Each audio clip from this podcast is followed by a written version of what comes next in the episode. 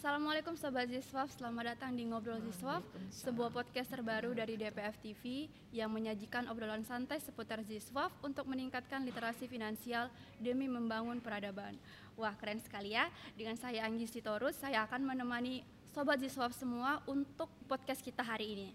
Nah, hari ini kita kedatangan tamu nih, seorang wanita cantik dan juga inspiratif, seorang pengusaha, dan seorang dewan pembina DPF yang juga aktif di dunia ekonomi Islam. Assalamualaikum Ibu Debi Pane. Waalaikumsalam warahmatullahi Oke. wabarakatuh. Sehat semua Ibu? Alhamdulillah. Alhamdulillah. Luar nah, biasa. Sobat Ziswaf, luar biasa ya. Sobat Ziswaf, hari ini si Ibu akan menemani kita nih di podcast kita hari ini. Beliau akan memberikan informasi kepada kita bagaimana menjadi seorang wanita yang produktif, bagaimana menjadi seorang wanita yang mampu aktif di dunia keluarga, di dunia karir, dan di dunia semuanya. Nah, Ibu, kami akan memberikan pertanyaan sedikit. Santai kok Bu pertanyaannya Iya. karena kita karena kan kita juga ngobrol santai ya Bu. Oke, seorang wanita pengusaha, Ibu juga seorang wanita yang sangat inspiratif.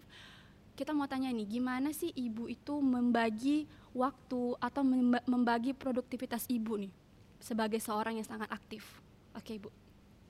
Kalau soal membagi waktu, Mm-mm. hmm, semua dijalanin aja. Iya, Ibu.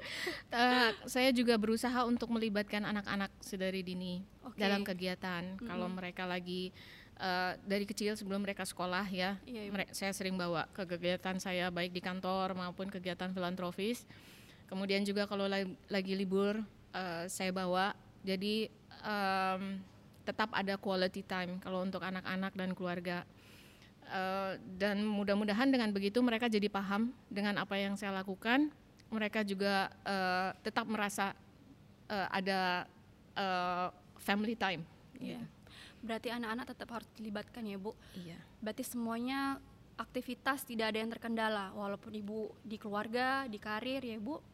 Tantangan sih tetap aja ada. Oke, iya iya. ya, tapi tantangan itu bagian dari yang eh, memperindah hidup lah. Pasti ya, Ibu. Pasti Kalau ya. nggak ada tantangan nggak akan indah Nggak hidup seru, ini. nggak seru, Siap, ya. Ibu. Oke. Nah, Ibu, eh, ketika tadi Ibu sudah bisa membagi produktivitas Ibu ya kan di Iya. dunia usaha, kemudian di dunia sosial dan juga di dunia keluarga. Ibu sebagai seorang wanita, kita kan pasti Bu manajemen keuangan yang paling baik, ya kan, Bu? Nah, Ya, di mudah-mudahan. dunia keluarga Ibu, bagaimana Ibu bisa membagi untuk pengelolaan dana? Karena kebetulan kita ini adalah lembaga zakat, lembaga ziswaf. Nah, bagaimana sih Ibu sebagai manajemen keuangan di keluarga yang bisa membagi dana tersebut sehingga dana tersebut bisa terkelola nih untuk dana zakatnya? Itu dia, Bu. Jadi dari internal keluarga ya. Iya, Ibu. Heeh. Karena kan semua dimulai dari situ ya kan, Bu? Iya Oke. betul. Eh, sebenarnya ini dimulai dari kebiasaan saya dari kecil yang Mm-hmm. di saat saya dibesarkan oleh keluarga oleh orang tua dulu. Em, jadi di, saya ini cuma dua adik kakak. Oh iya, Ibu. Abang saya jauh lebih eh, di atas usianya ya. Mm-hmm. Tapi di rumah kami itu selalu ramai dengan anak-anak.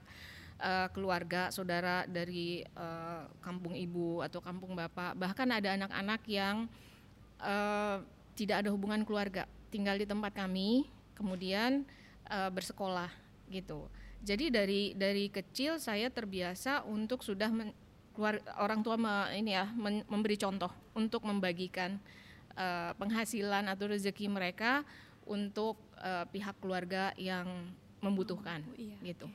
Eh, sampai besar ini ini terbawa terus. Jadi eh, dengan kondisi seperti itu dibesarkan kita belajar untuk memaknai kata yang cukup gitu. Nggak nggak berlebih mau ini Ya. mau itu cukup gitu Eh, dari situ kemudian eh, buat saya buat kami eh, setelah menikah dan punya anak tentunya kebutuhan yang pokok dan selebihnya itu eh, harus bisa disisihkan untuk eh, tidak terpaku kepada dua setengah persen Hmm. gitu justru pentingnya juga bisa jangan- lebih-lebih ya, Bu? iya Heeh, betul, betul, Bu.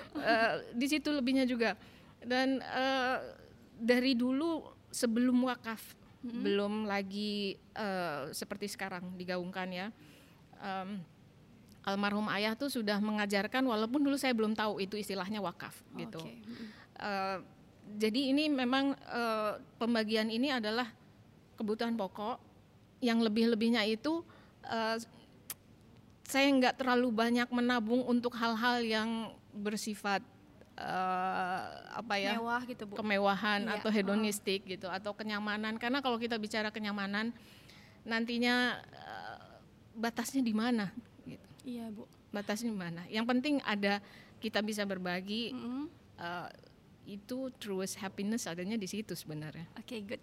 Karena begini, Bu, di situasi yang saat ini kan era globalisasi, gaya hidup semakin meningkat, di Ya. mana orang-orang yang punya penghasilan baik itu eh, kecil ataupun besar ya kan, Bu, orang-orang tetap mementingkan namanya gaya hidup. Orang-orang Iya. bersifat konsumtif sehingga lupa akan mengelolakan uangnya itu atau ataupun dana penghasilan itu untuk zakat dan ataupun ziswaf. Kan begitu kan, Bu, Iya, fenomena iya. saat ini.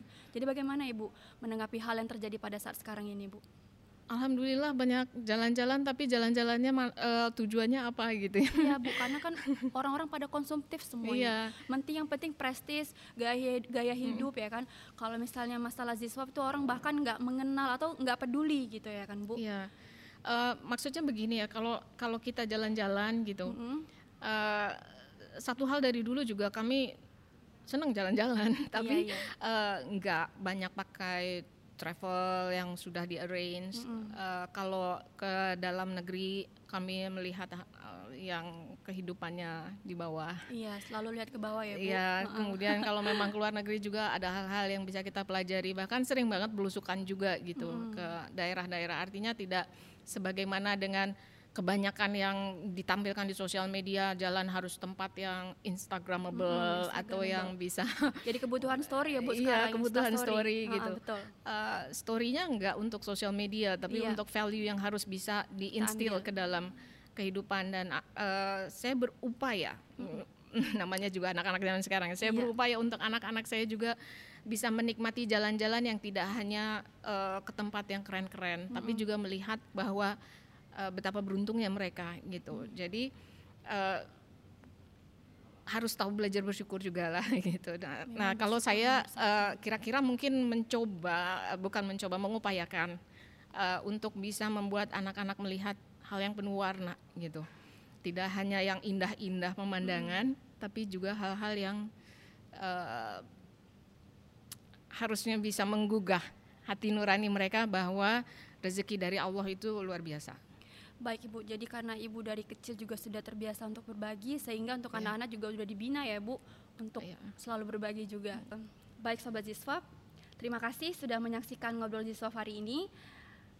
Terima kasih juga kepada Ibu Debbie Pane yang sudah memberikan Iya. informasi, yang sudah sharing mengenai pengelolaan dana, produktivitas sebagai seorang wanita. Terima kasih banyak ya Ibu.